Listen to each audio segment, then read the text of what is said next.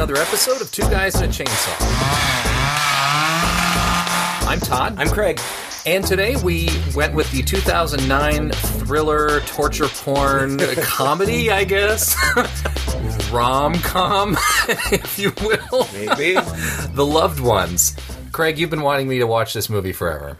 I've been trying to get you to watch this for a long time. Um, you, uh, Todd does every Halloween. He does uh, 30 days or 31 days, uh, where he watches a horror movie every day for the month of October, and then does write ups uh, about them. And so when I saw this, I uh, suggested this for one of them, but I could never get him to watch it. and then, you know, we've been doing this uh, podcast for a while now, and every time we talk about what might we do this week, I would always throw this one in the hat, and for one reason or another, we'd end up picking something else until finally uh, I said, "Let's just do it." And can you get off my back already? I don't want to hear about the loved ones anymore. So we so we finally did it, and here it is. Well, I have to say, I think it was a pretty good choice. I enjoyed this movie more than I thought I would. Actually, I thought it was a deeper movie than I was expecting.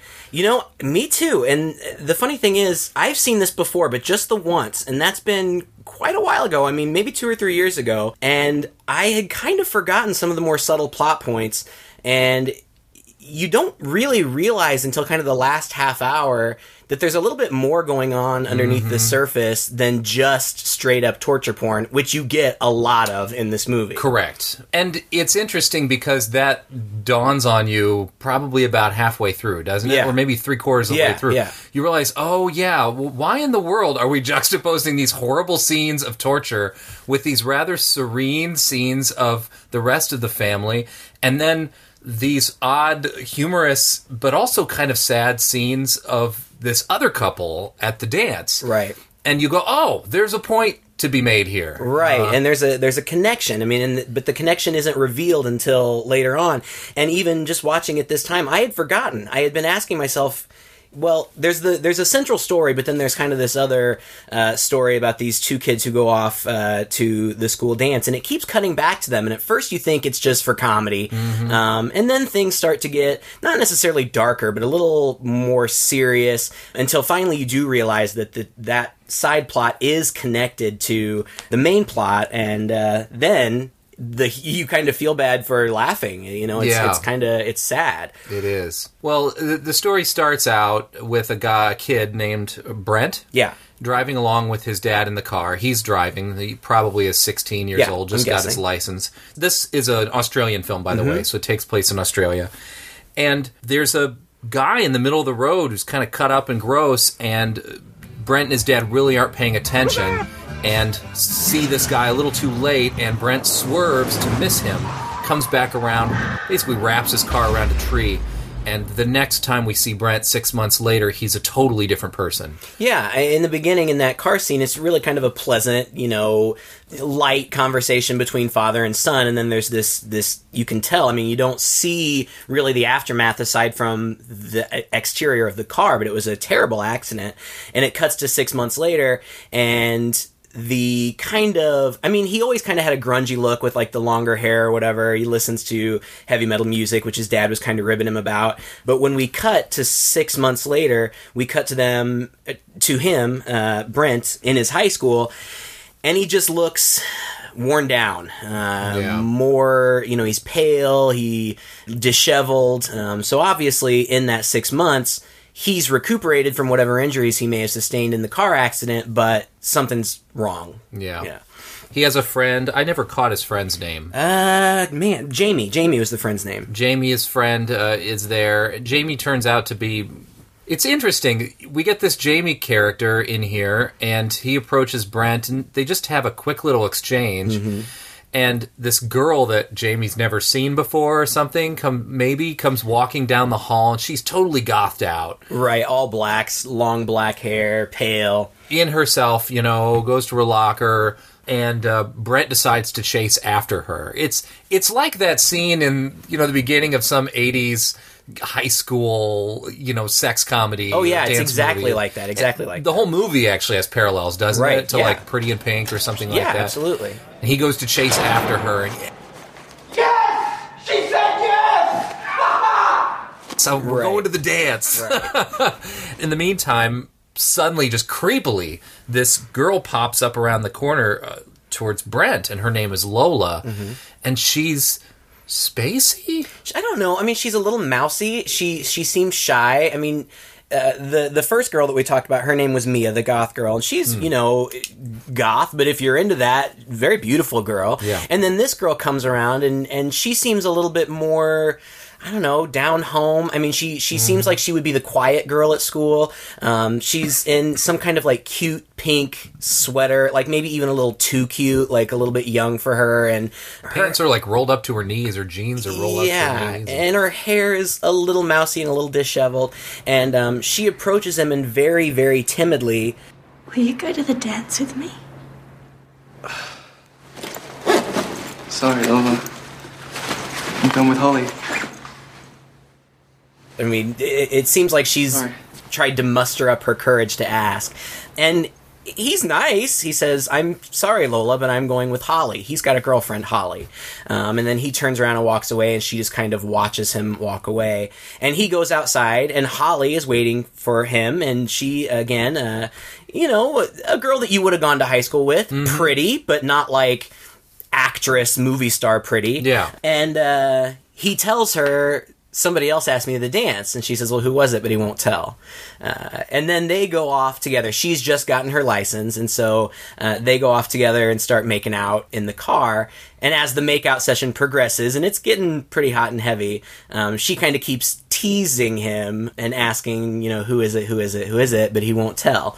And then they get really hot and heavy. You know, they're getting down. the, the windows are steaming up. we see outside the window Lola just standing and watching them. I mean, you know, like right outside it's the car almost door. comical Yeah. in a way, but it's also extremely creepy. right, And, right. and at the same time, the, the filmmaker's teasing us as well. She notices that he has cuts all over his leg. when he takes off it, I couldn't tell if it was his his leg or maybe it was his, his of his- abdomen or something like that. Could have been. Yeah, when he takes off his shirt, I think is when you see that he's clearly got cutting scars and he's wearing a razor blade around his neck uh, on a chain. And it seems like she kind of must know about it. It seems like she's a little bothered by it, but it's not a shock to her. So she must know this has been going on. And then she takes him home. She says, as he's getting out, I love you. He kisses her, and then she says, I love you. And sh- he turns back to her and doesn't say it, but gives her another kiss and gets out. And then he tells her, he says, it was Lola. It was Lola Stone. And she kind of teasingly says, well, maybe you should go with her. Um, Yeah, maybe maybe she doesn't mind if her boyfriend's an emotional retard. right. She says right. Really sensitive. she's calling him. It's uh, it's interesting. He's obviously, and then when he comes inside, and his mother is just just down.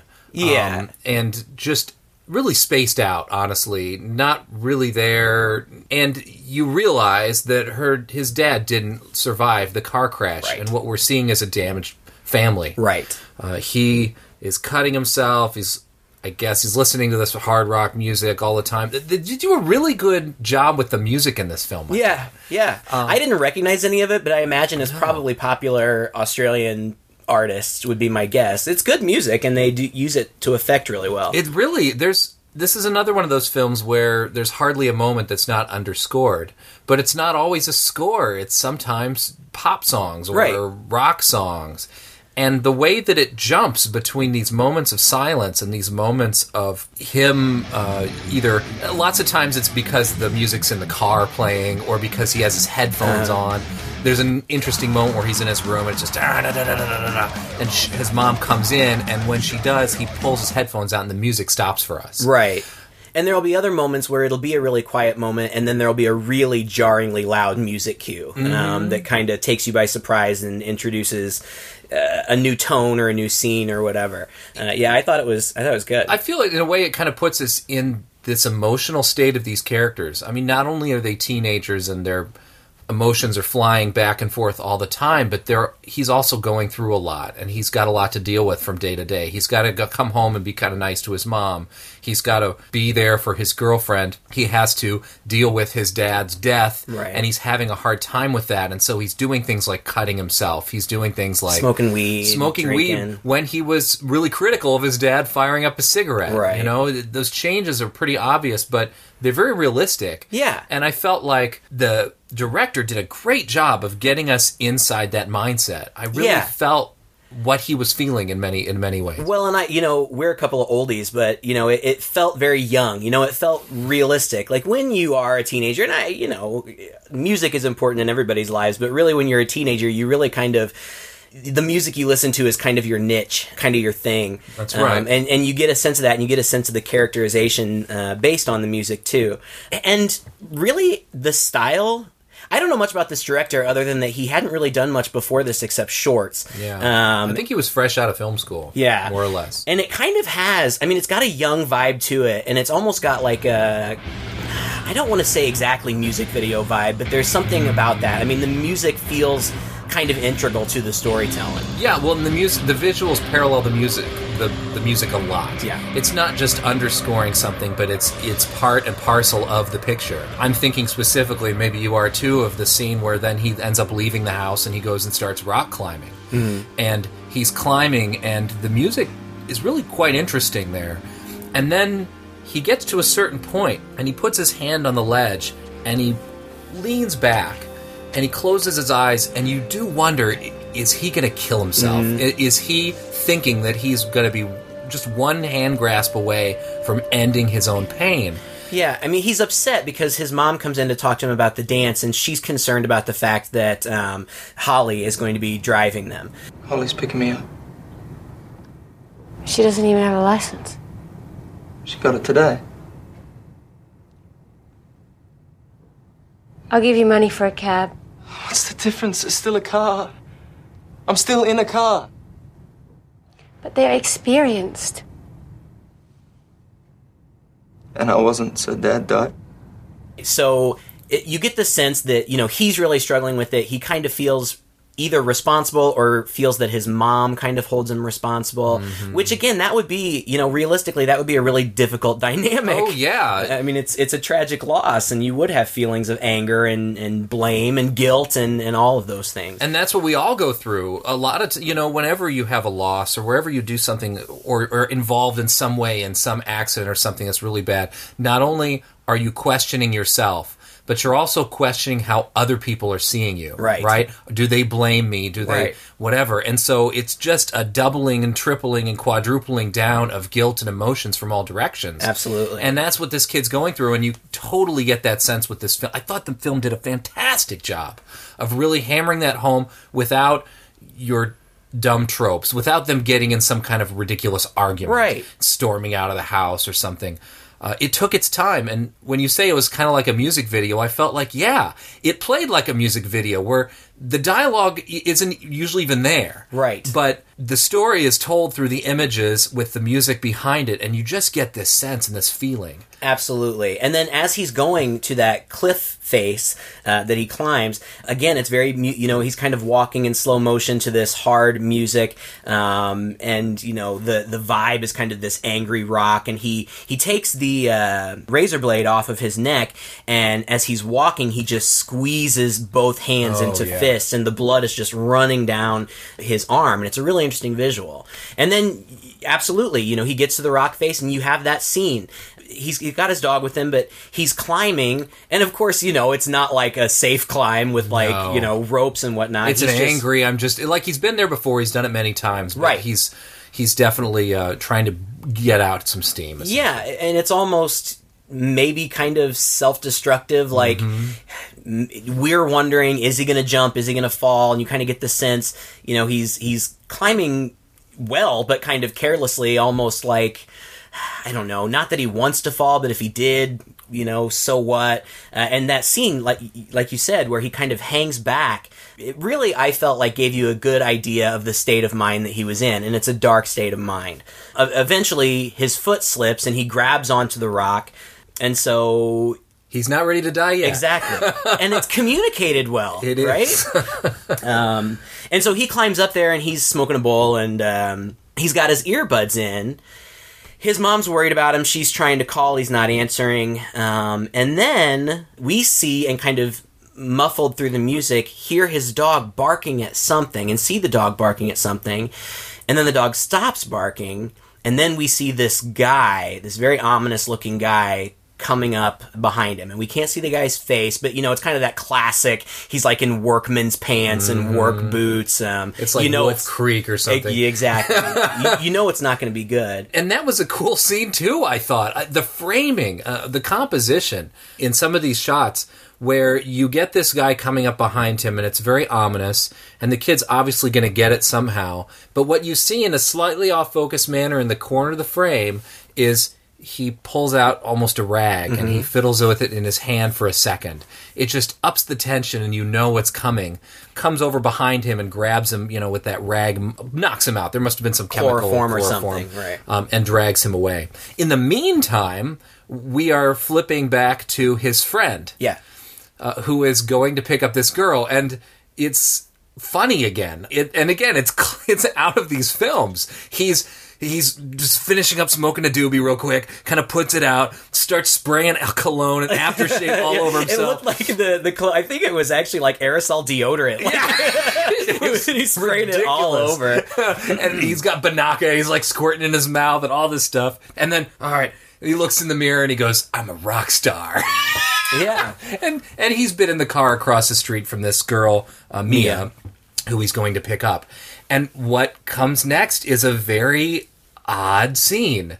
It's good and it's awkward and it's funny, but it's also rather sad. Where Mia comes storming out of the house before he can even get to the door, and he's dressed in a well, kind of half nice way. Well, he's got one of those tuxedo T-shirts on. He's got like a, like a, ba- uh, like a beige like I don't know like smoker's jacket or, or something like that. On. And, and some roses. Yeah. So it's like, it's really quite sweet. I thought, oh, this cute kid, you know? oh, you I- can tell he's super psyched to be going out with this hot girl. Yeah, and she comes towards him, and she's uh, in all black, and she's looking pretty good. But you know, she wants to get. She's let's just go, and she grabs the roses and kind of stops for a minute. And there's just this moment where you think maybe she's never really received roses Right, before. right. She doesn't really know how to react. You worry that she's going to laugh at him, Right. but then you get this sense that she doesn't even know what to make of it. Yeah. Yeah. And it's just a brief, you know, few seconds, but so much is communicated in those few seconds. Yeah, and it's funny. You said it's it's kind of sad. It is, but not until you know the context later. You know, here Mm-hmm. it still feels very much like a teen comedy, where here come you know she's kind of the stereotypical goth girl. You know, she uh, looks very sullen. You know, she doesn't smile, um, and her parents come out and want to take pictures and her dad is a cop. He's in uh, in uniform, and she goes along with it. But you can tell, like, come on, seriously, just do it and get it over with. And then they go off to the dance together. But even there, I thought with her parents and the way that they tr- acted and reacted, it was as though they were beside themselves. You know? Yeah. Th- There's not much spoken. The dad kind of looks at the kid. He doesn't rib him or doesn't do anything.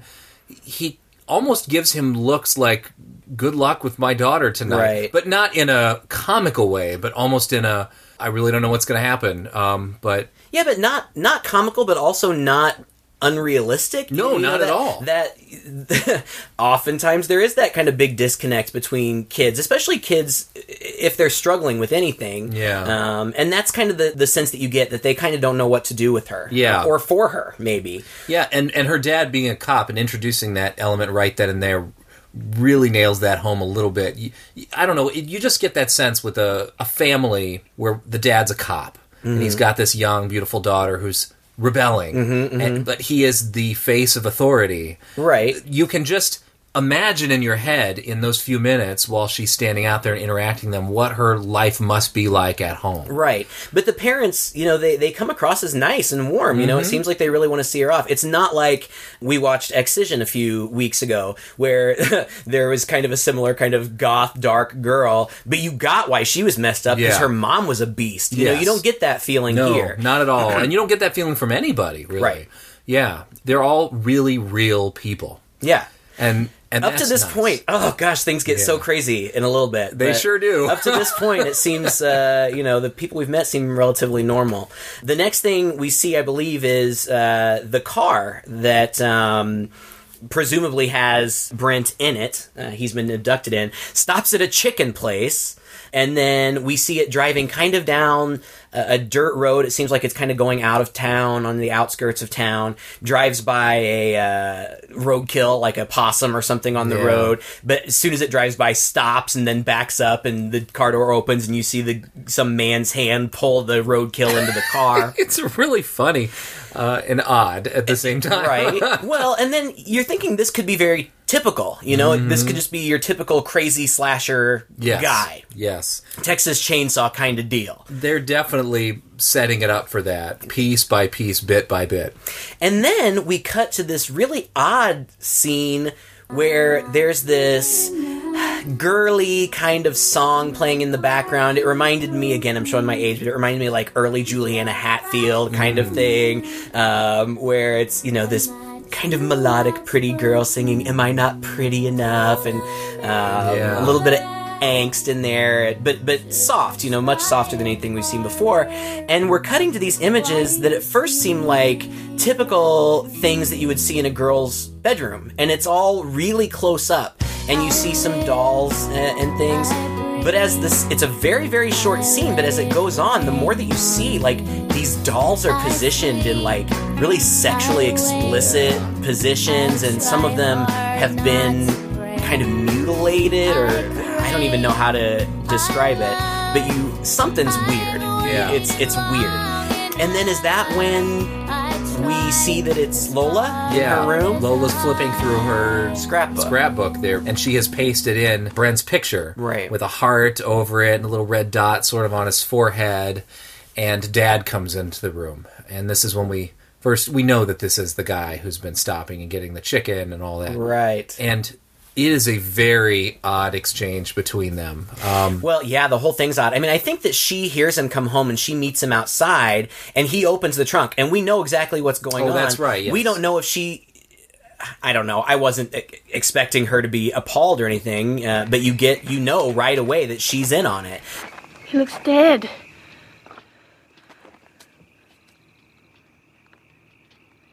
I didn't use that much. You've ruined it.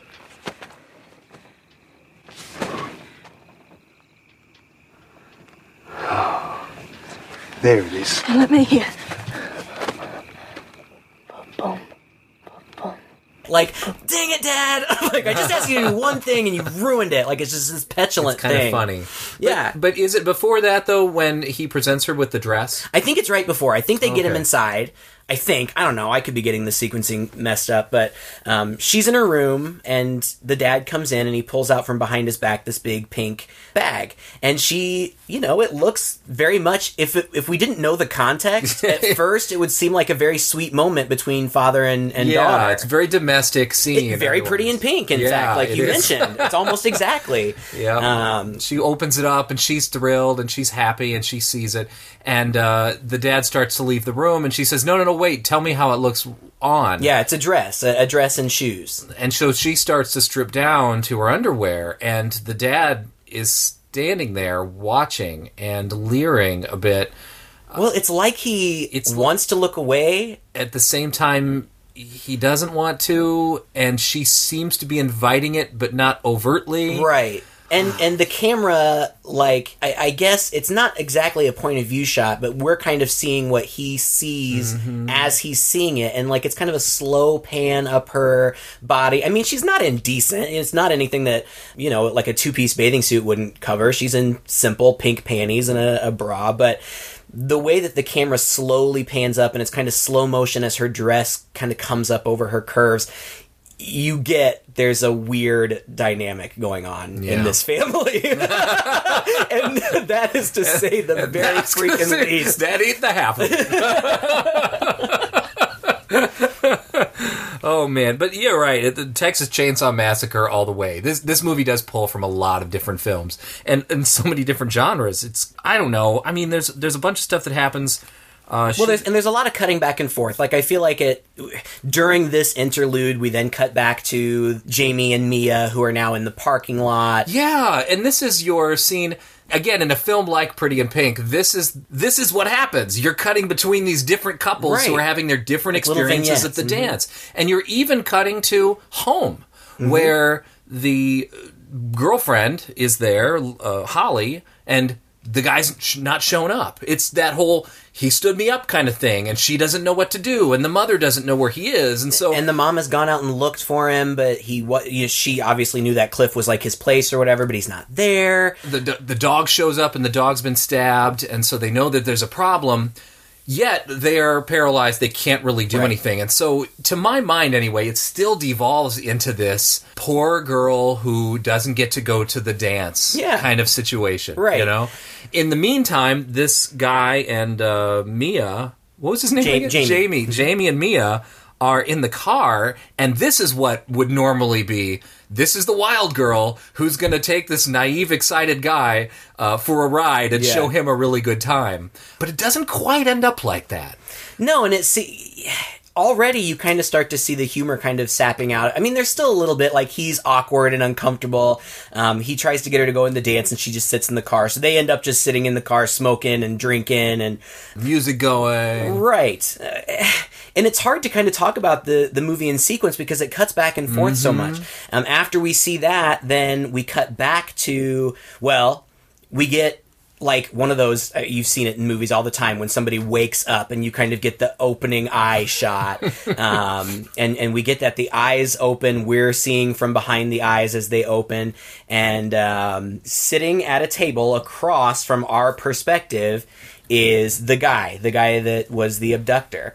And he's just sitting there very oddly and creepily, kind of like this weird grin on his face. There's a, a mirror ball, so the lights are spinning. It seems like there's decorations like hung around, um, a big sign that says end of school dance. And then I loved this shot where he's looking straight at the guy and Lola just leans into frame looking at him and smiling and she's all made up and she's got her hair I mean her hair is still down but it's you know nicely combed and she's got her pretty pink dress on and it's just the creepiest It thing. is, and she's a cute girl. She is, yeah. Uh, but whoa, they've basically made their home up into the evil version of the school Yes. dance.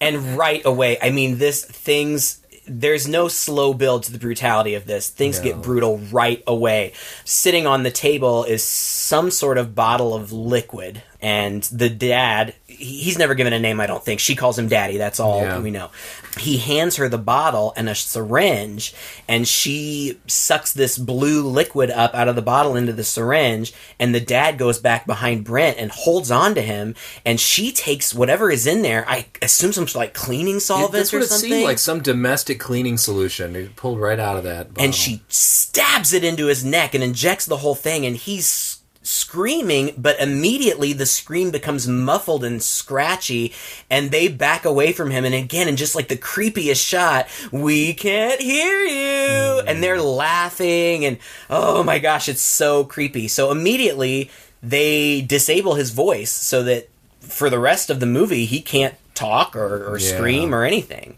And then it just gets batshit crazy from there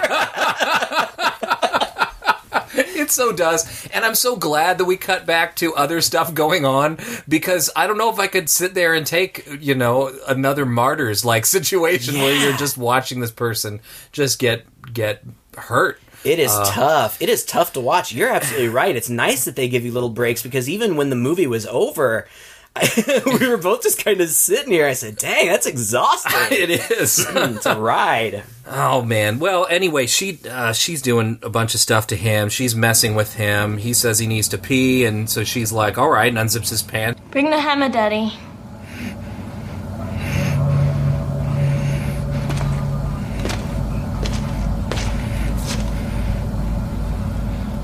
I killed your dog with this. And a nail.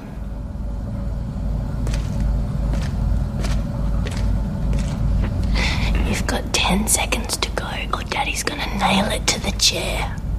Uh, at some point, he does manage to escape. Oh, he's got that razor around That's his neck. right. He the razor around his neck, and I guess it falls. How did down, he manage to get a hold of it? I don't remember. Oh, you know what? I I think the first time he unties it. I think he gets it untied the first time. Oh, and then right. um, you know, and that's after she's done all kinds of weird stuff to him. Like they're sitting there eating chicken, like Oh yeah, like nothing's going Is on. it finger licking good? And she's Yeah. shoving it in his face, and he won't respond.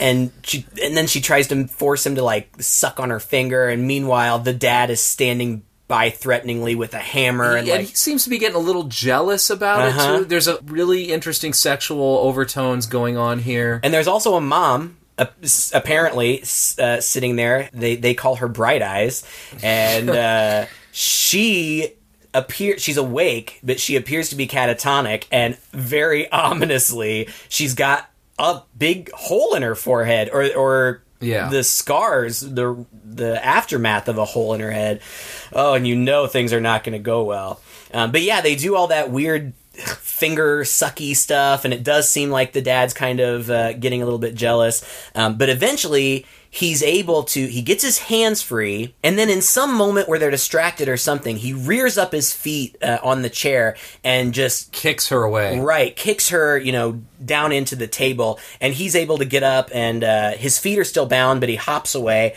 He gets outside. The dad chases him outside, but can't find him. Um, so I guess the dad's going to get in the car to try to go look for him. That's what it seems like, and this kid was under the car. Right, he was hiding. manages to get all of his his um, restraints off. he he took the thing off around his neck. Yeah. but unfortunately, the dad sees him as he pulls away and chases him with the car. I thought that was an interesting parallel with him chasing him with the car. The car itself being uh, a point of fear and sadness for Yeah. this kid, and we get that POV shot of the dad behind the wheel. Looks like he's almost going to ram into him, but chases him up a tree instead. They come out and. Uh, the girl comes out and he's up in the tree and and just like he's an animal in the tree, they're starting to throw rocks at him and she's really getting off on it. Yeah, I mean that's what makes it so sick. And I have to say, I don't know much about this actress. I don't even have her name written down, but she plays this so well. I mean, she is messed up. Yeah. She is a psycho. She is an excellent movie psychopath. Yeah. I mean, I guess eh, you know, there's nothing redeeming. You know, we've talked before about villains having kind of shades of humanity and you know shades of gray and whatnot. No, not here. She is just psycho. Yeah, and you do kind of wonder how she got that way, uh, or if she just always been that way, or if it was some influence in the family. Because I think once they get him back, they tie him back up. And the next scene, oh, Well- well, yeah, they nail his feet into the floor. with first these of big all, steel uh, nails would not even that, that would have been preferable. I mean, they take these huge steel knives and and nail his feet into the floor. and she starts showing him a book. Right. Uh, and it's her scrapbook, and it's her scrapbook essentially of all the people she's done this to before. and it seems like it's quite a few. and it goes back to when she was a little girl Right. because you're seeing an oh it's a shot of her as a little girl next to this you know picture but then the next shot is of one of the victims with their heart you know a big heart carved in their chest Mm-hmm. and another hole in their head and there she is as a little girl posed yeah, next probably to like him. eight or nine or something like that. and you're like oh man this goes back for a ways and, and now that that's- raises all kinds of questions Exactly, it does, and that's kind of what I wondered. Now, my thought was is just that she is literally so psychotic that even from the time that she was a young girl, she has been able. She's been in charge. I think she's so. she's been able to manipulate her father. I don't know if the mother maybe had some objection at some point, and that's why she ends up in the state that she's in. I thought maybe the mother was one of their first victims, perhaps. yeah, For that reason. Maybe, Yeah. maybe get her out of the way so then Lola has even more control. But she clearly has her dad under her thumb. Yes. obviously. But, you know, keep the family unit together. Don't destroy mom like you destroy everybody else. They're all still there. You know, that's part of the comedy of this, I think, is that they're a family. Yeah. And and all of these families in this movie are damaged in some way. They're all messed up. They're all dealing with things. This is just the most extreme one. Well, and see, there's so much weird. s- Oh, so such weird psychology going on between them because there's obviously tension between the mom. Well, you can't tell if there's tension from her because she's catatonic. Um, but Lola will say things to the dad like, "Who's prettier, me or Bright Eyes?" or "Who looks better, me or Bright Eyes?" Um, and then he's reluctant to say much of it. He's like, well, you you both look nice, and she takes moments to kind of covertly torture. Sometimes covertly, sometimes not even so covertly to torture Bright Eyes. So uh, just the di- just the dynamic is really, and it makes you really uncomfortable, Yeah. really effectively It really does. when they're when they're looking through this scrapbook, like you said, you know, she's getting progressively older. She says, "And this is the one that got away." And Brent flashes back. He sees the photograph, and then he flashes back, and that's kind of where he puts two and two together and realizes that that guy that he had seen in the road that he had had to swerve to miss, that was one of her victims, uh, and apparently the only one who had gotten away. And we don't know what happened to him. Uh, all Lola says is he's probably dead by now. Yeah. Um, but yeah, like you said, it's established. They've been doing this for a while, and not only have they been doing it for a while, but they've got a routine, uh, and it's uh, it's wild. I think when you talk about her mother, did you notice the parallels between her mother and his mother? Yeah, a little bit. I mean, yeah, I felt like her mom being in that catatonic state, not very far off from Right. his mother. True. Who is completely castrated through this whole film. Yeah. Uh, all she does is stare out windows. Uh, she doesn't really know what to do. When Holly comes back to the house, she's the one who's taking charge and making phone calls and trying to put two and two together to find Brent, whereas the mother almost seems helpless, uh, just sort of stumbling around in a way. Uh, she even has that same sullen look in her face. The actresses even looked very similar. They did, you're right. I, I don't think that was a coincidence. You know, Probably not. I think that there were some parallels there, as well as you know when we go back to the other couple. This is the kind of the stuff that you get out of sweet, sweet looking Lola uh, is what you would have expected to get out of Mia, the absolutely goth girl. But it turns out that Mia has a different way of dealing with her pain in her life, and that is she just you know goes inward, and she's doing all this drinking and stuff. We flash back to that scene where finally I'm never going to get his name. Yes, Jamie, Jamie, Jamie. Where finally I'm writing it down for myself. Man, before you, gosh, you really had your thinking cap on, dude. I I hadn't made all those parallels. Now you're saying all that stuff. And I'm like, yeah, that's right. Good on you. we get back there where Jamie and uh, and Mia are in the car, and he's like, "Let's go, let's go into the dance," you know. And she opens the door, and just falls, Falls out. out. She's so out of it, but she's out of it emotionally too. You know, not just because they've been smoking, not just because they've been drinking. And Jamie's in way over his head. Oh, yeah. and you can tell this is not the night he was expecting. This is not the fun time he was expecting. Well, he's trying to roll with it. He is, and bless his heart, he really is, and he's trying, just very much in the same way, you know, that uh, like Holly is has a similar way of dealing with Brent. She doesn't get judgmental. She doesn't jump into him or lay onto him, but she ex- displays an extraordinary amount of patience and understanding. Well, yeah, it, but with Jamie and Mia, still, I mean, I feel like the director and the filmmakers almost were kind of pl- tricking me because it still feels very much like that can't hardly or not can't hardly wait. What's the American Pie kind of thing? Uh-huh. Where all of a sudden now you've got this kind of not nerdy, but you know, not the popular looking guy. Yes. Um, who now is on this date with this hot girl and she's gotten wasted. And so now he's got this hot wasted girl on his hands. And while at the same time, he kind of has to take care of her and drag her around. Like he's proud to be seen, you know, at the dance. With this girl. Uh huh. And uh, as they're as they're slow dancing, it's hilarious because everybody else at the dance is totally doing that, like keep the ruler between you or whatever. And she is virtually just passed out, draped on him, and everybody's looking at him, and he's kind of looking around, going, "Yeah." And then she reaches her hand down to his crotch and starts to massage it or, Yeah. and do something. I, I don't know, was she trying to unzip his pants and stuff too, She right there? just messing around, yeah. And and that was hilarious because everybody else starts looking around and looking at him. He looks to another guy, another guy kind of winks at him, Right. like, "Yeah, dude."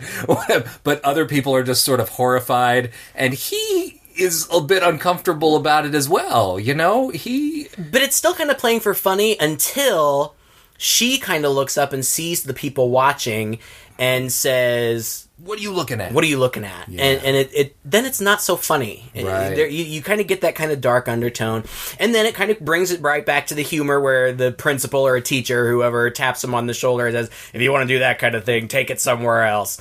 Very typical of those high school kind of movies, um, but an interesting juxtaposition leading to something unexpected that I really didn't see coming Meanwhile, we're back, back in at the this house. horrible house. And again, it's just torture after torture. I mean, I can't even remember. At one point, she says, I'm ready to draw on him now. And oh. fortunately, thank God, we didn't actually see her doing this, but we see when it cuts to the after shot, the first shot we see is just her holding up a fork, a bloody fork. She is carved into this guy with a dinner fork. You know, not even not like a knife would be like, oh, thank you for the knife. but, Yeah. um, she has carved this big heart in his chest, and I think uh, LS Lola Stone on it. yeah, or maybe it was her initial and his. I don't know. I couldn't tell. It was very bloody. Yeah. And then they throw salt on his wounds. That that is almost just funny right there. Actually, that reminds me. Did you ever see Waxworks uh, or Waxworks? Yeah, 2? I think so. It's been a long which of the one where there's this humorous scene with Bruce Campbell and he's down in the torture chamber and half of his body's gone, and then there's there's this fight going on in front of him, and the big thing of salt gets thrown, and of course it hits him, misses the other person, and hits him, and he's just getting. This is this just reminded me so much of that. Where okay, this is it's horrible, but it's also almost so over the top that it's it's a little goofy, I can see what you mean, but painful. That's the thing. It just had me squirming in my in my seat. I mean, because he can't scream, so he has to express this terrible pain through his acting, and he does a really good job. Yeah, I mean, you can really see it in his face. He's sweating. His eyes are kind of glossed over. I mean, I don't even know. I couldn't take that. I would have been passed out oh yeah. hours ago. Yeah. Um, but it's almost like he doesn't want to give her the satisfaction. Yes. At one point, she, I think it's when the dad is hammering the knives into his feet, she sits straddling him on his lap, saying, cry, cry. And she gets really adamant about it. He just refuses. Yeah. He just stares at her. He's a really strong person. Yeah. You know, it's interesting that he see, has seemed so neutered up to this point and so ready to die. The resolve that comes into him now that he's faced with true and real pain. Right. Not the emotional pain of something that happened six months ago. And I feel like that's part of his character arc in this. I think Is so. that faced with this now, this is going to be the cure. You know, Right. this is going to thrust his life into perspective, essentially. Yeah. At some point, It they cuts- they get him stood up. And they kind of do the dance thing where again it's her sappy song, and the dad is standing like over them, sprinkling glitter on them. Um, of course, they can't really move because he's nailed to the floor and he's wincing in pain as she kind of sways him back and forth. She tells him, When I find my prince, this is the song we're gonna dance to at my wedding.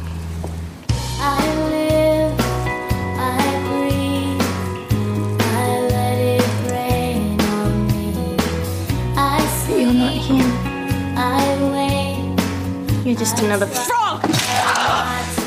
and then she reaches her hand up to her dad and says, "Daddy, come, come dance with me."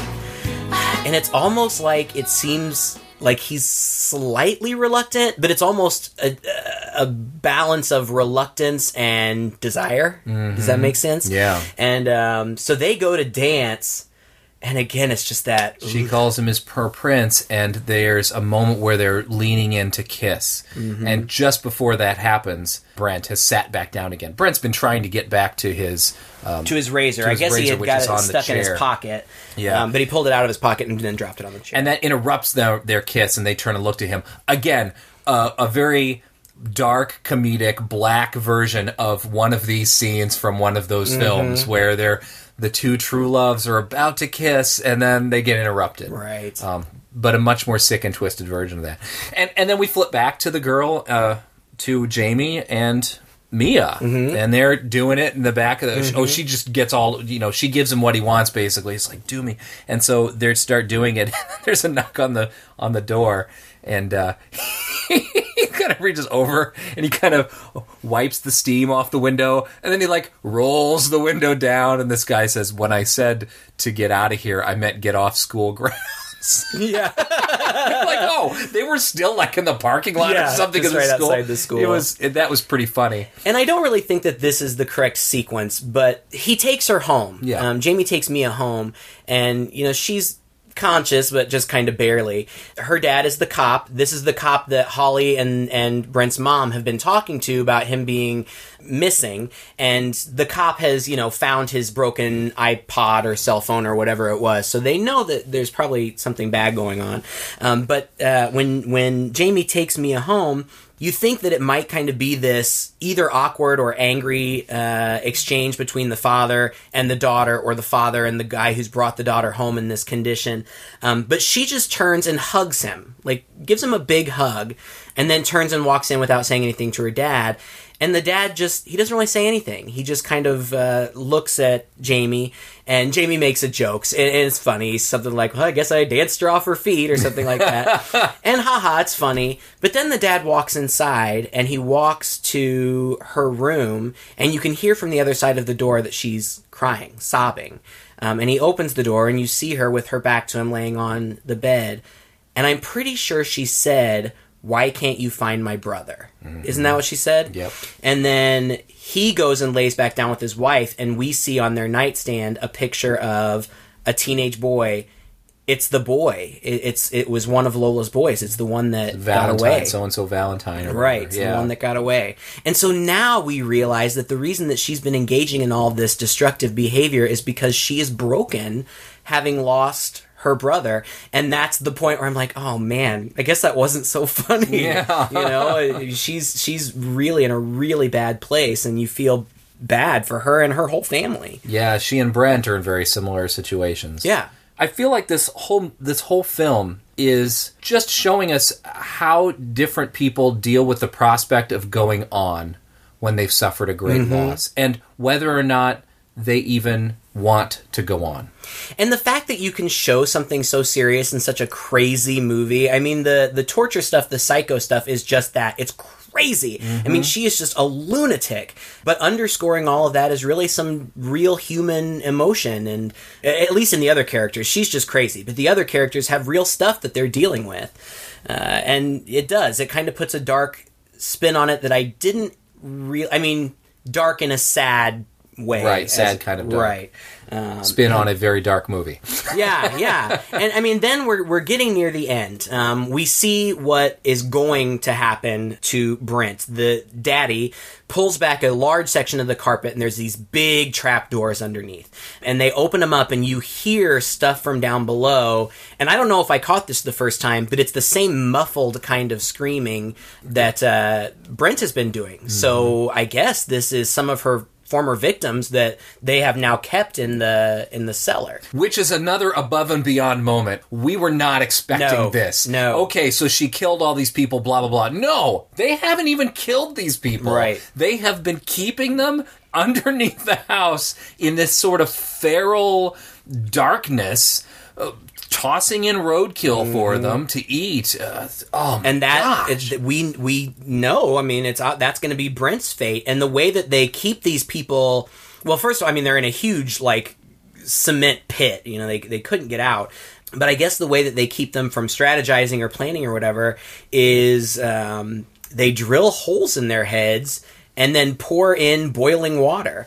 Um, and they start that process with Brent. I mean, she takes it, on the jacket, the, the yeah. video jacket. That's what you see. You see her in this pink dress with this hand drill. and she says, "This is my very first drilling." So now we also know that Dad's been doing it this whole time. and This Mm-hmm. Is her first time doing it, which allows for a little bit of really dark comedy when she can't quite do it right or Right. she- whatever. But it's also obviously extremely brutal. Right. and and she does it. I mean, the first time I was watching this movie, I'm thinking, no way. She won't go through. No with it. Way. I thought, you know, somebody's going to bust in, the phone's going to ring, uh, something's going to happen right at the last minute. But no, she totally drills the hole in his head. Meanwhile, he's conscious this whole time. But right at, well, and then she tries to pour the water in, but the hole is too small, so she asks the dad to make it bigger, which he starts to do, and you can hear it. You can hear the bone chipping. You can see smoke coming up from the burning flesh. It's horrible. Oh, it's so gross. But at that moment, he's able to uh, untie. He, well, he's able to cut the the ropes around his wrist, and he jumps up and slashes the razor blade across Daddy's face. And then there's a whole ruckus. Um, And the whole time you're going, yes, Yeah, yes, thank God. give it to these people every which way you can. finally, yeah, he And he stabs Dad in the neck like ten times, yes. and you're like, "Thank you, thank you." Yeah, stabs him in the neck, and then eventually um, Pushes him into, the pit? into the pit. and the whatever you want to call him down there just Start going Eating to him. town on his face. Right. Which is a fantastic moment. At the same time, the dumb idiot is just s- sitting there by the edge of the pit in horror. Mm-hmm. And what happens, of course, is she comes up behind him and chucks him into the pit. Right. He they had tussled a little while too, and he was able to get in some good punches to the face. And again, you're like, yes, give it to her. uh, you've been waiting for these people to get their comeuppance for so long, but then he he's down in the pit. Meanwhile, Holly remembers that Brent had told her that it was Lola who had asked him to the dance. The So- only lead she's got. Right. So she and it seems like kind of a loose lead. It's you know it's kind of funny. she she calls the cop uh, in the middle of the night, um, and he immediately gets in the car and drives out there. And things get a little silly, uh, you know. Like he he looks in the window and he sees blood everywhere, but of course he doesn't call back up. Um, he just breaks in, and um, then he hear uh, Brent is like throwing things at the the metal door, so he hears he's down there, and you know what's going to happen. You know he he opens the doors and uh, Brent sees him standing up there in the light, but we see also Lola coming up behind him, and Brent tries to point, but as the cop turns around, he gets like a It's almost was it like an axe in the face or something? like a meat cleaver or Meat cleaver, something yeah. uh, to the face, and then he gets uh, down in the pit too. And that was a sad part too, because I'm thinking, God, this poor guy, and now his poor daughter, who's already lost the brother, and now has lost her her dad. It's kind of Oh. a sad thing. And Lola goes in, smothers Bright Eyes, says goodnight, mommy, and then she comes back and she looks a mess. I mean, she's beaten up. She's got blood on her lips and her hair's disheveled, and she just looks down at him and says, "Now I'm going to your house and I'm going to stab your mom in the throat like you stabbed my daddy in the throat, and then I'm going to go to Holly's house and I'm going to stab her in the heart just like you did me." And meanwhile, he's trapped down there. I mean, the, the door's got to be the trap door above's got to be like eight feet above oh, him yeah, at least At least more than that. Yeah. and uh, he's stuck down there and we see lola and again it's this great shot there i loved that shot of her she's like walking across a field and it's kind of in muted color almost even a little out of focus and it's just Mm-hmm. this golden sunset and you just see kind of the pink triangle of her dress walking all the way across the screen with a knife, carrying Mm-hmm. a knife. And then that interesting shot of her. Well, this comes a minute or two later after he figures out how to escape, which is to pile. Actually, probably a good thing the cop was down there. It was probably just the extra body he needed Yeah. uh, to pile up on top of the bones in order that all the bones that were down there. Well, and the can- he had had to kill those cannibals. That's uh, right. Too. Um, so he piled all those up, and he's kind of able to get out. Meanwhile, Holly, I guess it's morning now, and she hasn't heard anything back from the cops. So sh- I think she's going out Yeah. to Lola's house. I don't know how she knows where she lives, but she's headed out there. She's driving or something, at least driving down the road for some reason. Right. Then we see Lola carrying her scrapbook, all bloodied, very slowly just walking down the center of the highway with this huge, huge butcher knife, singing her little ditty. And that goes on for quite a long time. I mean, it was a, a long shot, which made it, I thought, very uncomfortable. You know, it's just showing the depth of her psychosis. And it's that song. Same one. Uh, it's almost the point in the movie where we get this the musical interlude of the theme song. Yeah. um, Holly comes down the road, and Lola sees her before before Holly sees Lola, and so she goes off to the side of the road. And so as Holly's driving, all of a sudden something hits her windshield, and then we see kind of in slow motion the pages of the scrapbook falling down around the car, and then Lola appears outside the door. Yep, and uh, opens the door, and uh, Holly is. There's just this moment between the two of them where they're staring at each other, and Lola or Holly sees the chain, the necklace with the razor blade on it, hanging from Lola. Yeah, she had picked it up off the floor out of a puddle of blood and put it on. And again, I thought this was an interesting parallel with that scene in the movie where the two girl j- jealous girlfriends come to Fight over the same to guy. Fight. Yeah, exactly. Except in this case, it's a very literal fight Mm-hmm. because one person has a knife and is very intent on killing the other. There's no music behind this part. It does kind of go into silence and just them fighting. In a way, it is a little comical. I think the parallel makes it comical, and also, I mean, I hate to say it, but it's almost like a bit of a cat fight kind Yeah, of thing. yeah, it is. They're It struggling against is. each other. They fall out of the car. They kind of roll around a little bit, and then, but it's not that bad because Holly's able to jump up and run off, and Lola's running after her down mm-hmm. the street. Yeah, and so they're just running. Meanwhile, like we said, uh, Brent piles up the bodies and is able to get out. And as Holly and uh, as is chasing Holly down the middle of the highway, here comes the cop car, uh, and Brent is driving it. And there's a moment where, because Holly's in the lead, you're afraid that he's going to hit her, and it almost happens. You know, they he comes over a hill, and she's kind of cresting the hill too, coming the opposite direction, and he sees her, but he's able to swerve around her, and he hits Lola instead. Runs her down uh, in the road. And it's a direct parallel to what happened before. He swerved around the one guy, except instead of hitting a tree, he hits Lola, so it's a good thing.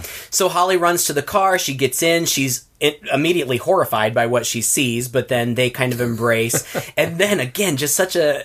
ugh, I I just don't recall really see, just to show how psycho she is. Now you've got Lola bloodied in her limbs are like akimbo, like she's broken in every place, and she's got the knife in her hand, and with the knife and with her elbows, she's dragging herself towards the car with this just look of complete rage on her face. And they, both Holly and Brent, kind of turn around in the car and see her, and uh, he starts to back up, and then it's just a very, very long, slow pan on Lola's face until. And that's it. Yeah, and you wanted that to happen so badly. Right. But at the same time, it does appear to be in trying to engender the smallest amount of sympathy for Lola.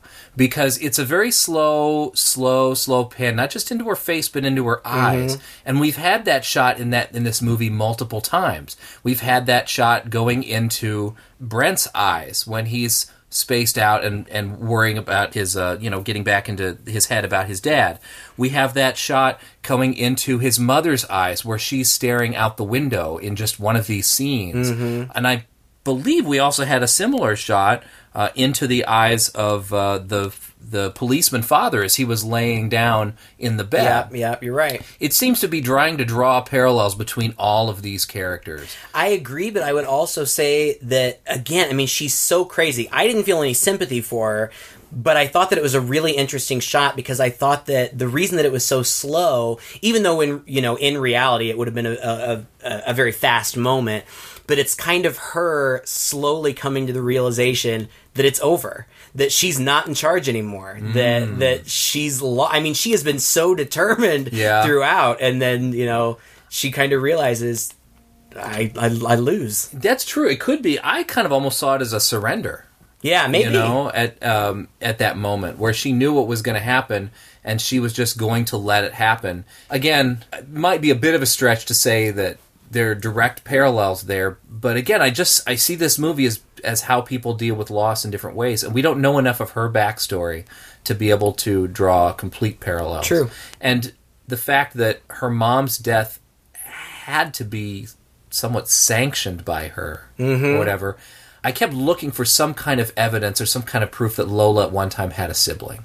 There was one of the pictures in the scrapbook where there was another little boy with her when she was young. I don't know if that was a brother or if it was just a really early victim. Like she's been doing this even since like grade school. I I don't I don't know. Because if that were the case, then the parallels are strikingly obvious. You know, each one of these families is dealing with the loss of a of a of a kid in vastly different ways. Right. Yeah, I don't know. I mean, there's one last scene. It's actually kind of a silly scene. I get why they wanted to do it. Um, they uh, to allow the mother to be reunited with her son. I mean, obviously, one would think they would go to the hospital first. He's got this drilled hole in his head. um, but it's but it's you know it's a nice moment where the three of them, the mom and Holly and and Brent, all embrace. And then that's the end of the movie, and it just kind of cuts to the credits. Uh, and- well, actually, it's the title card again with just the kind of glittery stuff falling down. You know what, Todd? I'm surprised you liked this movie. Really? You know, the more the more I thought about it, preparing for today, I thought he might think that it's kind of mean spirited and violence for violence sake. You didn't feel that way? No, not at all. No, this Okay, is good. no. I mean, and and you're right because that is a criticism I often have of these torture porn Mm-hmm. movies. But like I said at the beginning when we started talking, I felt like this movie had an underlying message that this violence was one way of delivering it. I wouldn't say that the message was necessarily directly co- connected to the violence, Right. But the violence and the level of brutality between that Lola and her father inflicted on that guy just had me constantly searching my brain for why, why, why, why, why, why, and I mm-hmm. feel like there's an answer there somewhere, even if we're never going to find it, because there's so much time spent in the rest of the film on these other very damaged people who are doing self-destructive things mm-hmm. That this just seems like a mirror image of that kind of pain and how they're dealing with it. I just felt there was a message there somewhere, and it kept me interested and kept me intrigued. Well, good. If good. it had, if you had taken out everything else, you know, if it had been just about this guy getting captured, which is how I felt Wolf Creek was, right, yes. Um, I, I that to date that is I think just one of the most despicable movies I've seen. well, and also an Australian film too, right? It is, yeah. Maybe that's just coming to my head because it's also an Australian film. But um, I know a lot of people loved that film too. But I, I just didn't feel that there was a message behind it like there was behind. It was just movie. gratuitous. Yeah, it was gratuitous and it was and it was gross. And even when this movie could be gratuitous, it didn't always go. Not there. always, right? You I mean, it's definitely gory, folks. If Oh, you, yeah. if you, uh, I This am- was hard for me to It, watch. me too. And this kind of stuff doesn't usually bother me, but it, it was tough. It, it's and it's it's well done. I mean, I think it's executed well, um, but it is it is very very violent, very bloody. And part of what makes it tough is the characters were real. The the guy we we really got to know and feel for Brent in so many different ways and the pain he was going through. Right. To see him going through this this real pain uh, on top of his emotional pain and guilt and feeling, of course you're rooting for him. Of course you're on his side, and of course you care, and it hurts that much more. Right. As opposed to oh, what was that other one I watched last year? I was really bothered by. Oh, what, would you rather? Would you rather? Yeah. where I felt like you get introduced to these characters when they're not carbon cutouts, you don't know a thing about them, but you get to see horrible things happen to them. Right. them. That to me is gratuitous. Well, and right, and in that movie, they were just setting it up. You know, they just had to come up. How's how can we get a bunch of people in a room and then torture them? Yeah. Um, there, there's more to this than that. I think. There really is, and the parallels are so strong with some John Hughes. This is like John John Hughes in his twilight years when he's off his rocker. Oh, gosh, and yeah. decides to go on a whole Yeah, different yeah, direction. you know. Well, thank you for listening to another episode of Two Guys and a Chainsaw. If you enjoyed this podcast, please share it with a friend. Like us on Facebook, leave us a comment. We love to hear what you think. Until next week, I'm Todd And I'm Craig. with Two Guys and a Chainsaw.